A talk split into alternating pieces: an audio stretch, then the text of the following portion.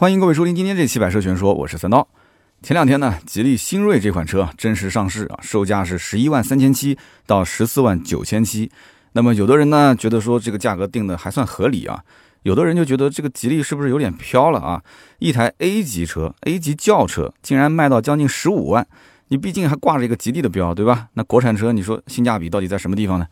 那么在录这期节目之前呢，我也是跟全国各地的很多的吉利销售啊，也是了解了一下，就目前一线的一个销售实际情况。那也非常感谢啊，我们很多的这个一线的销售给我提供了很多非常有用的信息。那么我觉得其实真的比看那些什么车评的文章或者是视频要有用的多啊。那么今天呢，我也在节目当中跟大家去分享一下。那么这个车呢，之前在北京车展上也都看到了，现在目前 4S 店也都有展车，但是试驾车应该还要有一段时间。那么在节目的一开始呢，我先聊一聊这台车的上市销售政策啊，给大家解读一下。大家都知道，最近一段时间上市的新车啊，不管是合资的也好，还是有些国产车，那动不动要不就是送保险，要不就是送购置税，要不就是终身免费保养啊，一个比一个凶猛啊。但是呢，吉利星瑞这一次上市，大家可以看到，其实给出的相应的政策啊，也就是一个 4.5 年12万公里啊，免费的保修保养，这个政策还算比较吸引人。那么除此之外，其他的一些政策就感觉就没有让人有那种占到便宜的感觉啊。所以呢，就是现在上市政策，我觉得这个还是要比较慎重的，而且很多的一些车，它的预售价格标的相对高一些，然后呢，正式发布的价格，一下子降了5000，降了8000，甚至降了1万。哇，很多人觉得降了那么多，那觉得好像很划算啊。但大家也都知道，这其实是一种套路，对吧？那么星瑞这个车本身在一开始发布的时候，大家都在猜测这车大概什么价格起步啊，什么价位封顶。那么他自己官方其实也很谨慎，因为前期发出来的这个价格如果偏高的话，可能就是一个相对来讲就没有什么竞争力了。就哪怕这个预售价或者是放风的价格啊，放风的价格比较高，它毕竟是要打合资车的，所以它不能高于合资车。但是如果放风的价格又比较就是更接近于这个正式发布的价格，那又没有什么吸引力。所以它当时前期基本上没有给大家知道太多这个车的预售价格是多少。然后后来出了一个叫做设计师推荐版嘛，那个价格其实很多人以为就是它的封顶价格。那最后正式上市的时候并不是，对吧？上市的时候出了一款14万多的旗舰版。啊，把价格又往上拉高了1万多块钱。除了我刚刚讲的这个 4.5 年12万公里免费保修保养，还有什么政策呢？还有包括像非本品牌的置换4000块钱补贴，然后本品牌的置换6000块钱补贴，老客户如果是增购的话2000块钱的补贴啊，这个1000、2000、3000、4000其实对大家来讲，不算什么太多了，是吧？还有一个金融的补贴政策，就是最高给5000块钱。那么这个其实是一个什么样的补贴呢？它不是说真的给你5000，它是4.5万的贷款额度，然后给你免息2年，啊，这个大家一听就知道了。这个其实放的额度不是特别高，对吧？4.5万，但是免息2年，但是你还得要额外再给3000块钱的手续费，一共才补5000块钱的金融贴息，然后再收你3000的这个手续费，那几乎等于就没怎么补，是吧？那么如果你要想年限放长一点的话，那你想享受这个补贴政策，那你的贷款额度就要再少一点，或者说你要享受贷款额度高一点，那你的这个年限就放短一点。比方说本来是2年24个月，那你就18个月。但是大多数的人既然选择贷款，他不会是把这个贷款的这个年限放短，因为贷款年限放短的话，你每个月的还贷压力会非常大。你本身就是可能手上资金不是很宽裕，那我每个月。我买完车的这个月开始我就要去还款了，我的天哪，每个月还那么多的钱，那很多人不能接受。所以呢，大多数的人肯定是希望整体的贷款的周期要长一点，每个月还贷压力小一点，同时这个相应的利息那肯定是越低越好啊，甚至是免息那是最好。所以这方面也没让太多人觉得说好像我占到了多少的便宜啊，所以金融政策也不是那么特别的给力。那么还有一个政策呢，我觉得是噱头更大一些啊，什么政策呢？这个其实它更多的是厂家想传达一个指导思想啊，那就是12月31号，就是年底之前购车的新车的首任车主能够获得2年 7.8 折的一个保值回购啊，我不知道大家能不能理解啊，就是说这车你肯定2年之内是不能置换的，一定要在你手上开。那么这个政策跟前面说的那个增购或者是换购补贴，那是不可以同时享受的啊，你到时候你拿补贴的话，你都要签一个相关的协议啊。不过这个听起来还是挺给力的，为什么呢？给大家分析一下啊，它是按照行驶证的时间来计算，那么行驶证，比方说是11月1号，那从这个开始算，2年之内，你开到 4S 店，你说我要这个按照 7.8 折去回购啊，那 4S 店就要把你车给收了，按照 7.8 折你的发票金额来进行回收。那么车给 4S 店之后，那基本上 4S 店肯定不可能按照这个价格能把它卖出去，是吧？那就得亏钱，厂家到时候再给 4S 店进行相应的补贴。那大概是这么个玩法。那么不管 4S 店怎么处理啊，厂家补多少钱这个我不管。从客户的角度来讲的话，2年之后吉利的新锐它的优惠能有多少？大家想一想，对不对？如果新车的优惠已经在15000上下的话，15000上下，那相当于就是这个车子打了9折，对吧？打了9折，那么你一台车开了2年，结果 7.8 折，你接近8折的价格把它卖给了 4S 店，那是不是爽歪歪呢？那肯定是这样的，是吧？这个保值率几乎是赶得上丰田跟雷克萨斯了。那丰田雷克萨斯也没说过什么汉兰达我2年之后 7.8 折回购，雷克萨斯我2年之后 7.8 折回购，没这种说法，是吧？但是市面上它实际上的保值率就非常的高，所以这是一个保值率厂家想传达的一个消息，对不对？吉利的销售是跟我这么讲的，说根据以往的经验，其实买吉利的车主一般情况下使用年限都在3年以上啊，毕竟都是一些普通老百姓，对吧？他不可能说就这么频繁的去换车，所以2年之内你让他说置换可能性不大。那么因此这个政策其实你要是根据大数据去统计的话，你会发现，你就算客户他想要拿这个实惠，但他手头上的资金是有限的，他卖掉这台车，他再去贴钱买新车，其实可能性不大。而且就算再贴钱买新车，他也不会再买吉利，是吧？很多人都已经买到新锐的这个级别，15万上下，你说你再把它卖掉之后换什么车？你可能就要换20多万的车，20多万的车你往哪里看呢？是不是？30多万的车你往哪里看？那么虽然说厂家他也知道啊，2年之内客户他换购的几率是非常非常低的。那为什么他还要出这个政策呢？我刚刚前面已经提过了啊，他的真实的目的只有一个，他就是希望扭转客户对于吉利这种车型，或者说对于国产车，他非常不保值的这样的一种非常固有的想法，对吧？国产车不保值，吉利不保值，哎，那我就给你看看我的车2年 7.8 折回购。其实这种做法之前很多品牌都在做，之前我记得观致就做过，也是2年回购，然后几折几折的，还有很多一些品牌。那往往这个政策出来，它其实就有一点此地无银三百两。你出这个政策，其实无非就是想告诉大家我很保值，但是真实的情况是什么？其实就是不保值嘛，它不保值，所以我才想出这个政策，对不对？那么我个人觉得说，这种做法更多是品牌方的一厢情愿啊。我认为一款车是否真的保值，根本不靠这种政策去推动，它其实靠的是什么？是产品力和它的品牌力两者之间相互促进，对吧？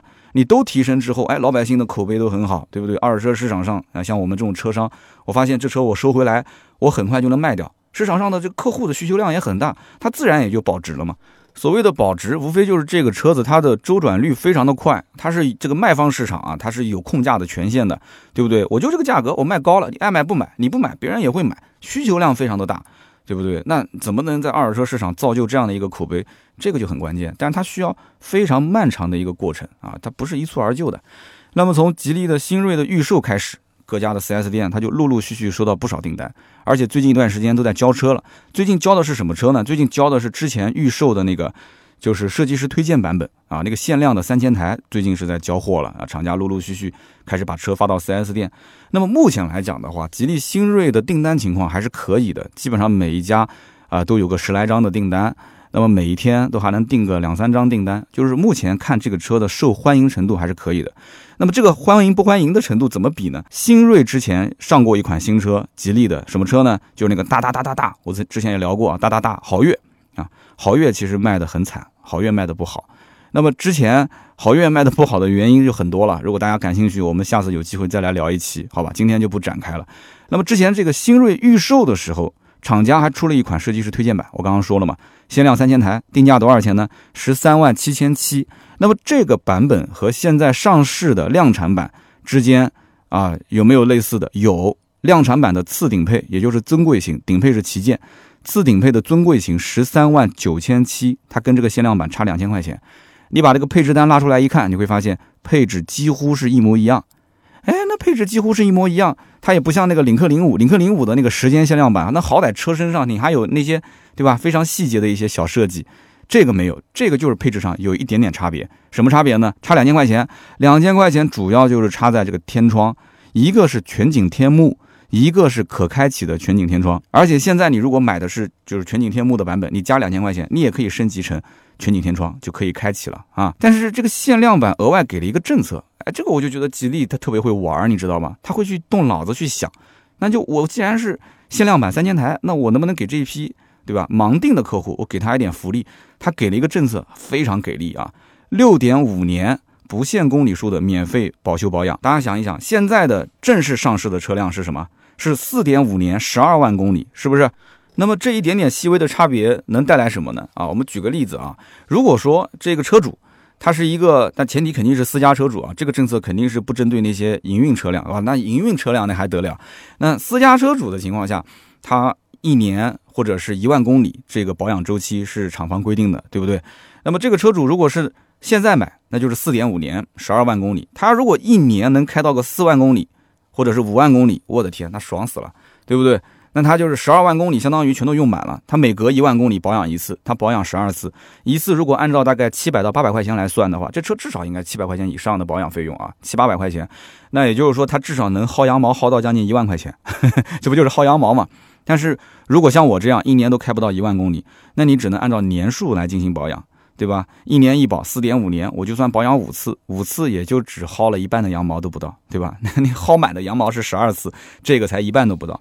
但是我刚刚讲的就是前期首发的那个限量版设计师推荐款，我的天，它是 6.5 年不限公里数，什么概念？那就说明这3000个人当中，如果有一个人脑子稍微转得快一点，他要是1年能开到5万公里以上，哇，那爽死了！你想想看， 6.5 年不限公里数，1年能开5万公里的话，那 6.5 年就是30多万公里啊！30多万公里，1万公里保养一次，你就免费薅羊毛薅30次啊！我的天，大家不要不相信啊！我跟你讲，听友当中肯定有这样的人。你比方说2个城市之间来回跑，或者是做业务的，他虽然不是营运车辆，但是他可能各个城市之间来回跑。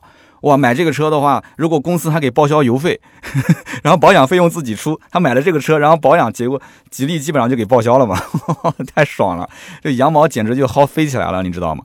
不过这个消息呢，可能传的有点晚了啊。本身之前这个限量的版本也没怎么宣传，说实话，一共就3000台，现在你也买不到了，对吧？好像知道的有点晚了啊。那么之前我看到吉利新锐的这个预售的广告也是特别豪横，很有意思啊，叫什么呢？叫做不是不比不卖啊！有人讲说妖怪不卖，有点飘了啊，有点飘了。其实你仔细推一推，你就知道了，它到底是怎么一个玩法。不是不比，它无非就是想让你去 4S 店去试驾，对不对？去试驾，然后去试驾过程当中去拿它的一个这个叫做抢购码，然后用抢购码去上它的线上的官方商城去支付定金。那为什么一定要让你去试，让你去比呢？其实它就是拿合资车过来做对比嘛，比空间、比配置、比操控啊，无非就是这样，对不对？而且换句话说，真的有客户讲，我就不试，我就不比，但是我就要提前下订单，你难道不让我定吗？哎，这个嘛，还不是事在人为的事情嘛，什么抢购嘛，只要在 4S 店手里面，任何事情都是有弹性的，你说对不对啊？所以呢，说是这么说，做是不是这么做就不知道了。但是目前啊，就现在这个阶段，我跟吉利的销售聊完之后，我发现他们给我反馈的信息就是，厂家现在对于试驾率的要求非常非常严格啊，对于这款车的试驾率要求100%。啊，我们之前也讲过什么厂家暗访啊、秘密采购啊这些，那你只要没有试驾环节，那基本上都是判定为不合格啊，厂家可能要扣罚经销商相应的费用。那么对于这一款车，那我相信厂家应该会更加的会有严格的抽检啊，假装一个客户跑过去看新锐，哎，结果你没有带客户去试驾，好了，完蛋了，你这家 4S 店可能就要被扣很多的钱。那么其实从厂家的态度来看的话，国产车从这个车型上来讲，就是全面的，就是撕开脸跟合资品牌去干了。你想，吉利的博瑞这个车子，他们家的 B 级车啊，正儿八经的 B 级车都还没有用到 2.0T 的发动机，现在给一个 A 加级的车啊，这样的一台车用 2.0T， 那不就是跟你开干了吗？对吧？所以为什么他现在就感觉这品牌就传达出就是什么，我很豪横，我很自信。啊，那为什么会传达出这个呢？我可以理解，就是它的宣传可能有一点点作秀的成分，但是国产品牌就像吉利这种，它在升级换代的过程当中，它洋溢出了一种强烈的这种品牌自信，我相信大家都能体会到，是吧？啊，那你认不认可就另当别论了，是吧？那么目前这个吉利的新锐在售的版本，哪一款是最畅销的呢？我们可以去稍微分析一下。那么首先，既不是11万3800的最低配，也不是14万9700的最顶配，而是中间的两个版本123,700和139,700，一个豪华一个尊贵。那么这两款车为什么关注度很高？而且实际现在的订单当中啊，这两款的比例占的也非常高，而且是以123,700的这个版本占的是最高。那么分析下来，其实原因很简单，123,700的豪华版你肉眼可见你都能看到中控屏 10.25 寸的低配，对吧？到了这个版本次低配 12.3 英寸，你都买这个车了，你不搞个大屏吗？然后后排还有出风口，有温度的分区控制，车头有驻车雷达，轮毂16寸换17寸。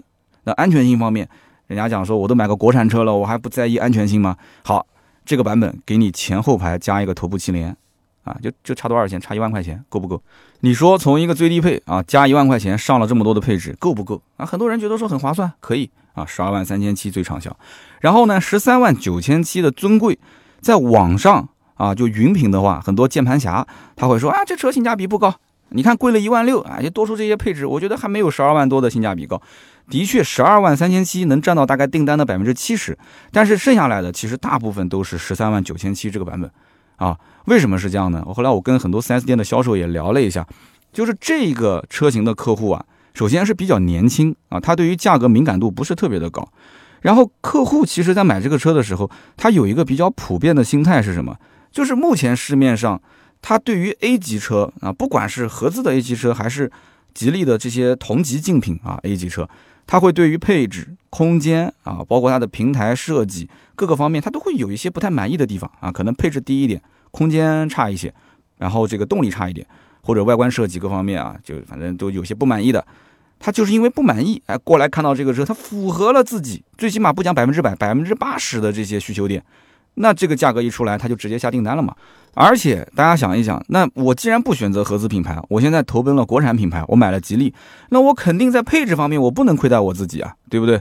所以合资品牌这个价位买不到的那些配置啊，比方说像什么车道偏离预警啊、车道保持、ACC 自适应巡航、座椅加热、BOSE 音响、12.3 英寸全液晶仪表、自动泊车、全景天窗这些。好，那现在买到这个版本全都有了。那有些人就认为说，那买这个配置我不就一步到位了吗？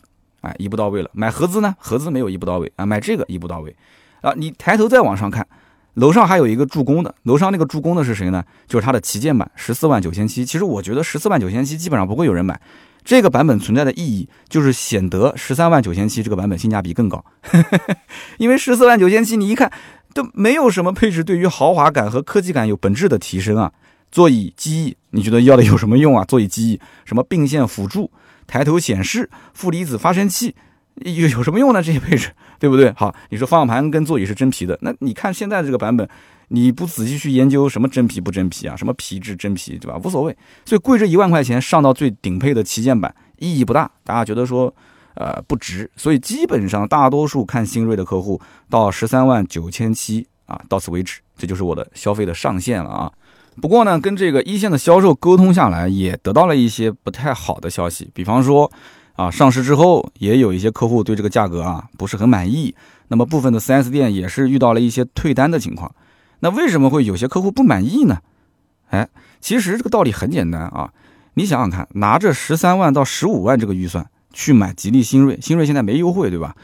那他其实这个预算选择的面很广啊，对吧？有一部分人啊，他一开始是觉得新锐不错啊，被洗脑了，长得也像沃尔沃，然后 CMA 的平台， Drive E 的动力总成好，但是真正等车的价格一公布，他就清醒了，哇，这么贵，他会觉得说我花的是将近15万买辆吉利，对吧？他其实心里面他也知道吉利新锐这个车应该不会太便宜，但是他还是隐隐约约的期待会出现一个非常哇塞的一个价格和配置，对吧？就像买彩票一样的，大家都知道，对吧？最终获得那个几亿大奖的，那基本上都是最后进去了，对吧？但是这个真正的这个谁到底身边人中了，大家不知道，但为什么还去买彩票，对吧？所以说这个就他会有一些，就是我押个宝，我前期先付个定金，反正也是可以退的。价格如果给力，我直接就提了。但是呢，他有点失望啊。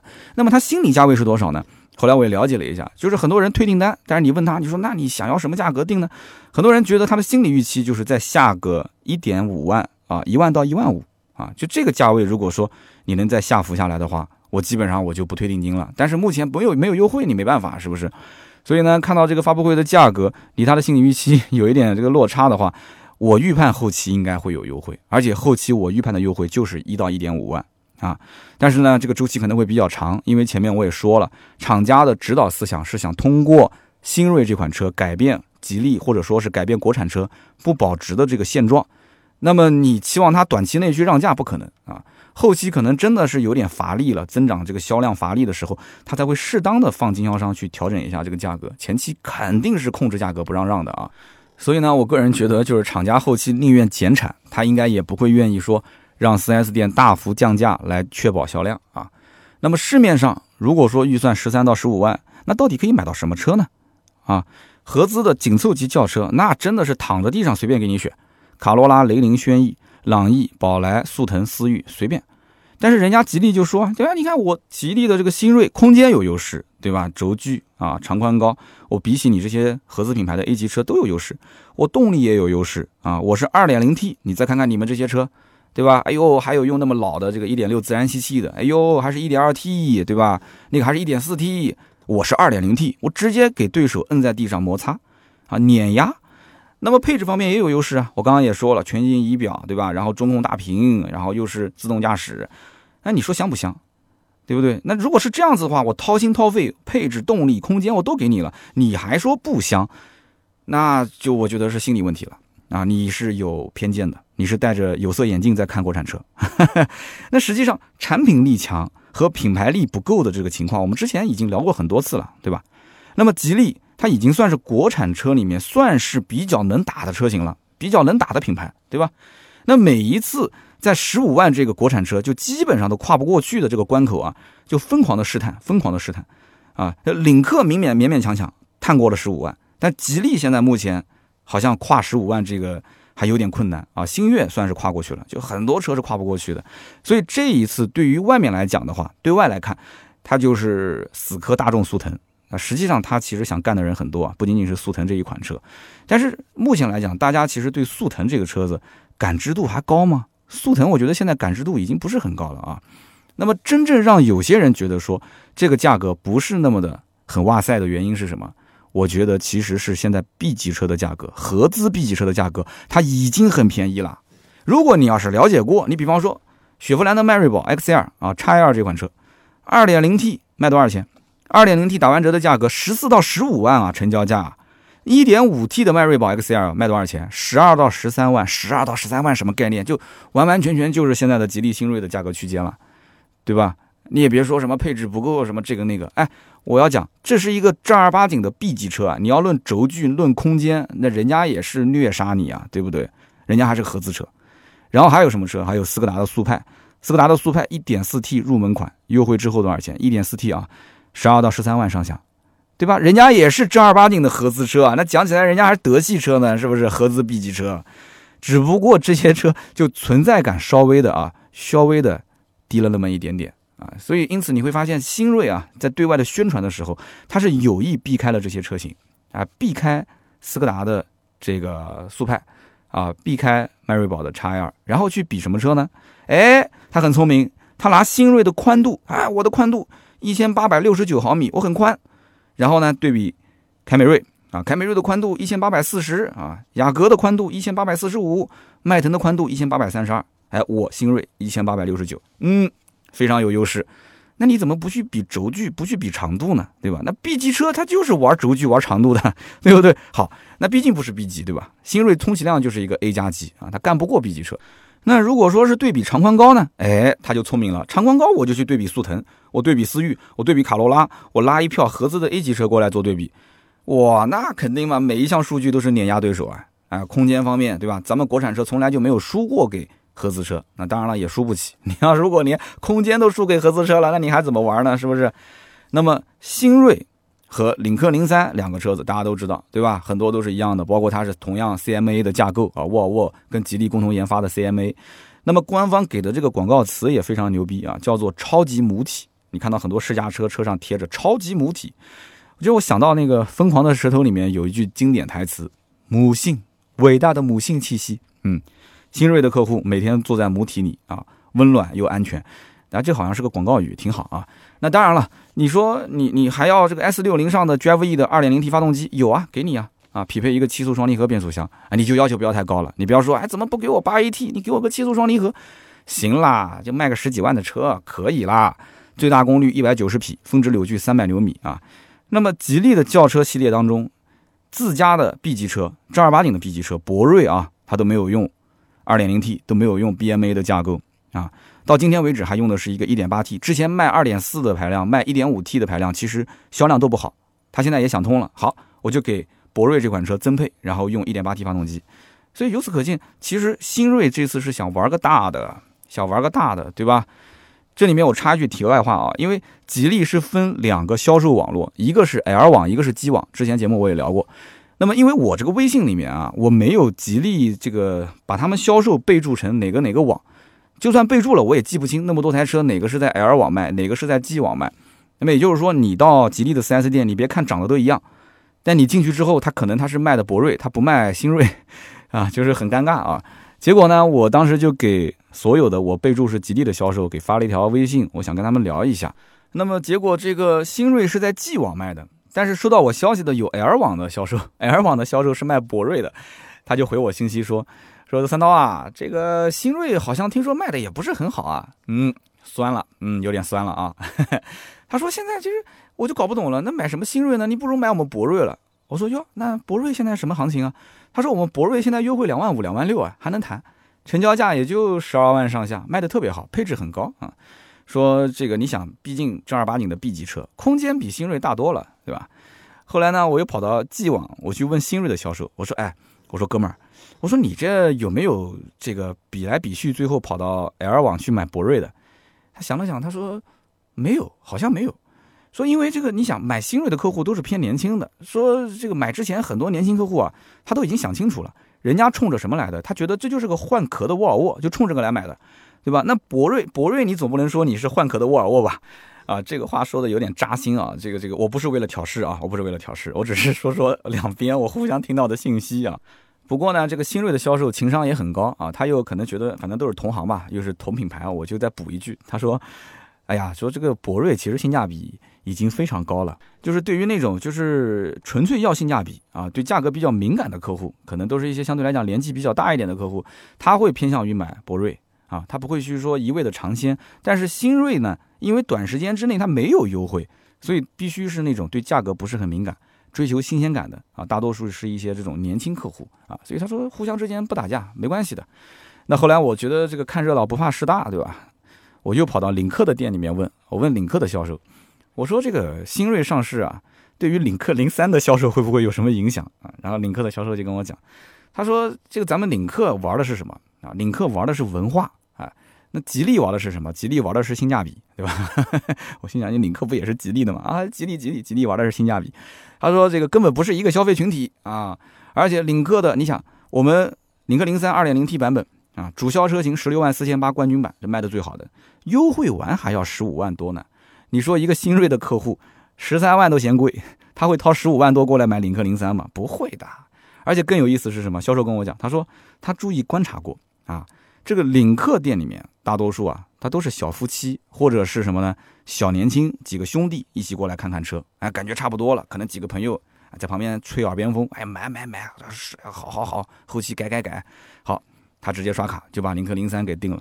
但是吉利的店里面经常是什么呢？可能为了买个5万块钱的车、10万块钱的车，一家老小拖家带口十来个人买个5、6万、7、8万的车啊，就经常会出现这样的情况，而且跑同城好几家店，一个城市几家店来来回回跑。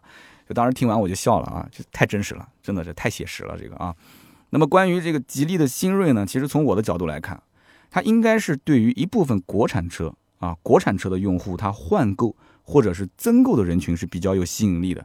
为什么呢？因为他们之前的第一辆车是国产车，可能当年他是由于这个资金压力啊，刚刚走上社会，或者说这个可能收入本身这个存款也不是很高啊，就是他有其他的需求，他买房或者是怎样养孩子，他当初买一台国产车，他也不抱太大的一些希望，反正就是开个2、3年吧，反正就是2、3年，反正估计也差不多了，然后将来我混好了我就卖掉换个其他的车。那有些人可能结果。对吧？就没赚到钱，对吧？没赚到钱，结果发现开个3、5年，甚至5、6年，哎，这国产车怎么不坏呢？啊，这怎么开了半天，开了几年，一颗螺丝都没换过呢？啊，就正常保养还挺便宜的。要如果是撞了什么的，发现这个换配件也很便宜啊。时间久了之后，你让他再换购、再去增购的时候，哎，这一部分人他会首选国产品牌，对吧？他没有必要打肿脸充胖子啊，对吧？就这么多年了，可能收入5年前跟5年后都差不多，然后完了之后，但他也有需求去换一个稍微好一点的品牌，对不对？给自己的这个行驶的这种，对吧？生活有一定的改善嘛，啊，那生活改善、向往美好生活，这都是大家共同的这个期望。所以这类客户他可能已经看清楚，合资就那么回事儿，我没有必要为了合资多花那么多的钱，那我去买一个，对吧？我之前已经验证过了，国产车质量挺好的。那合资车可能还没有我国产车质量好呢，对不对？还偷工减料，还减配，那我就买这个嘛。那国产车的实惠是能看得到的，不过也有没有接触过国产品牌的客户，对吧？我们听友当中肯定有吧，家里面从来没买过国产品牌的，你要用什么配置、空间、动力去刺激它，没有用。在他们的眼里面，卡罗拉就是开不坏的，思域就是 GoDM， 大众就是面子。你说你吉利除了便宜，你啥也不是。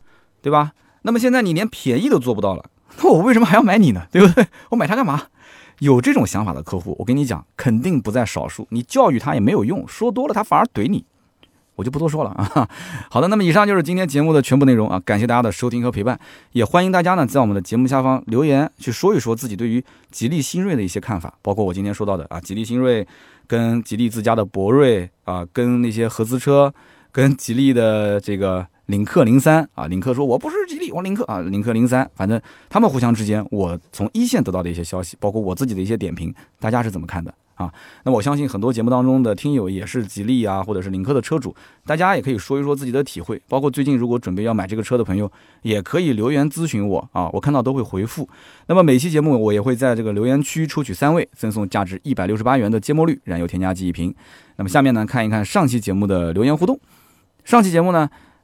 我遇到这个有一条留言是比较认真的啊，叫27号院士。这一听到院士2个字，我们就知道这一定是个大人物啊。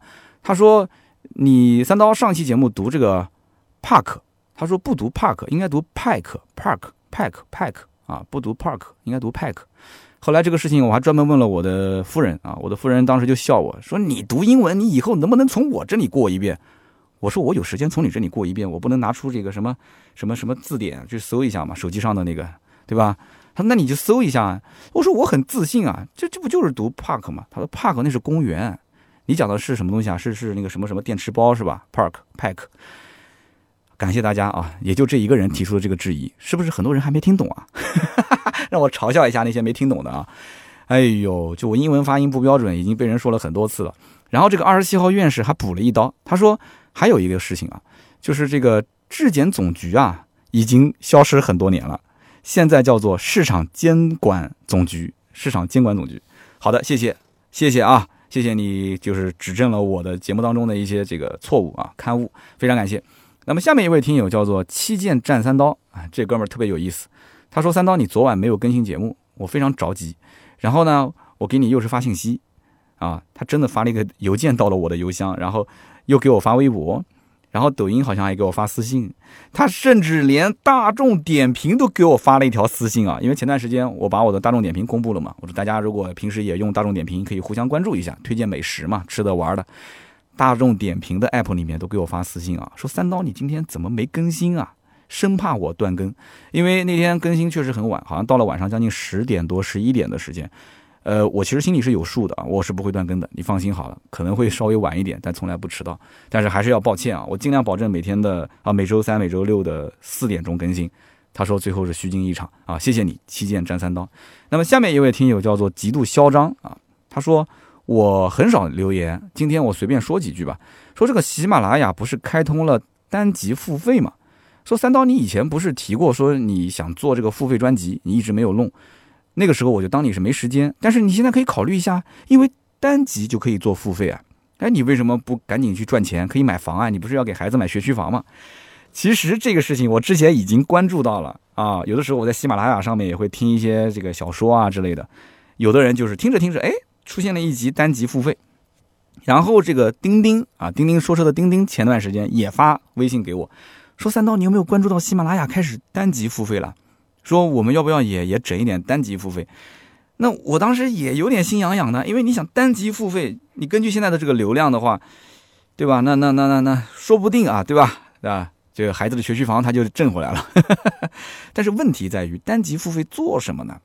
对不对？我的这个说车的节奏基本上是跟着一些热点的事件，跟着一些这个新车上市来走，对吧？那我单集说车说什么呢？或者不说车，我聊点生活类的，聊点职场，我把它放到百车全说的专辑里面。好比说，我收费的，我就是聊生活，聊职场，你爱听就听，反正也不影响我说车的内容。我想听听大家的一些意见。这个单集收费的模式，其实对于我们主播来讲啊，应该说是一个非常非常的利好的消息。确实也是，只要你肯侃，你肯聊，你讲的东西大家愿意听，单集收费我觉得稍微价格调低一点，很多人应该还是可以接受的吧。听听大家的想法，好吧？那么以上3位就是上期节目的中奖的留言，希望尽快也可以联系我们的盾牌。那么盾牌的微信是46415254，每个人可以获得价值168元的节末绿燃油添加剂一瓶。然后最近呢，很多人也在问说双11啊，别的主播别的平台都在那边搞什么团购啊，说三刀你这边有没有动静？你之前不是也是带货卖一些东西吗？你还别说啊，最近盾牌也在跟我商量这个事儿。商量去，我说这个你到底整啥呢？你价格一定要给力啊！你价格不给力，你卖啥呢？大家一定要关注啊，盾牌的朋友圈，还有就是我们的微信群。最近呢，盾牌也是在选品当中啊，就这几天就会公布了，然后就会上线啊。上线之后大家就可以下单了。我们也不像什么双11，还要什么10月20号先干嘛来着？什么转发，然后10月27号什么付定金、付尾款，没那么复杂。上来之后，你觉得价格合适就下单，觉得价格不合适，那你就去其他频道买去啊，其他的一些平台去买都没有任何问题。那么今天我们就聊那么多啊，感谢大家的收听，我们下期节目接着聊，拜拜。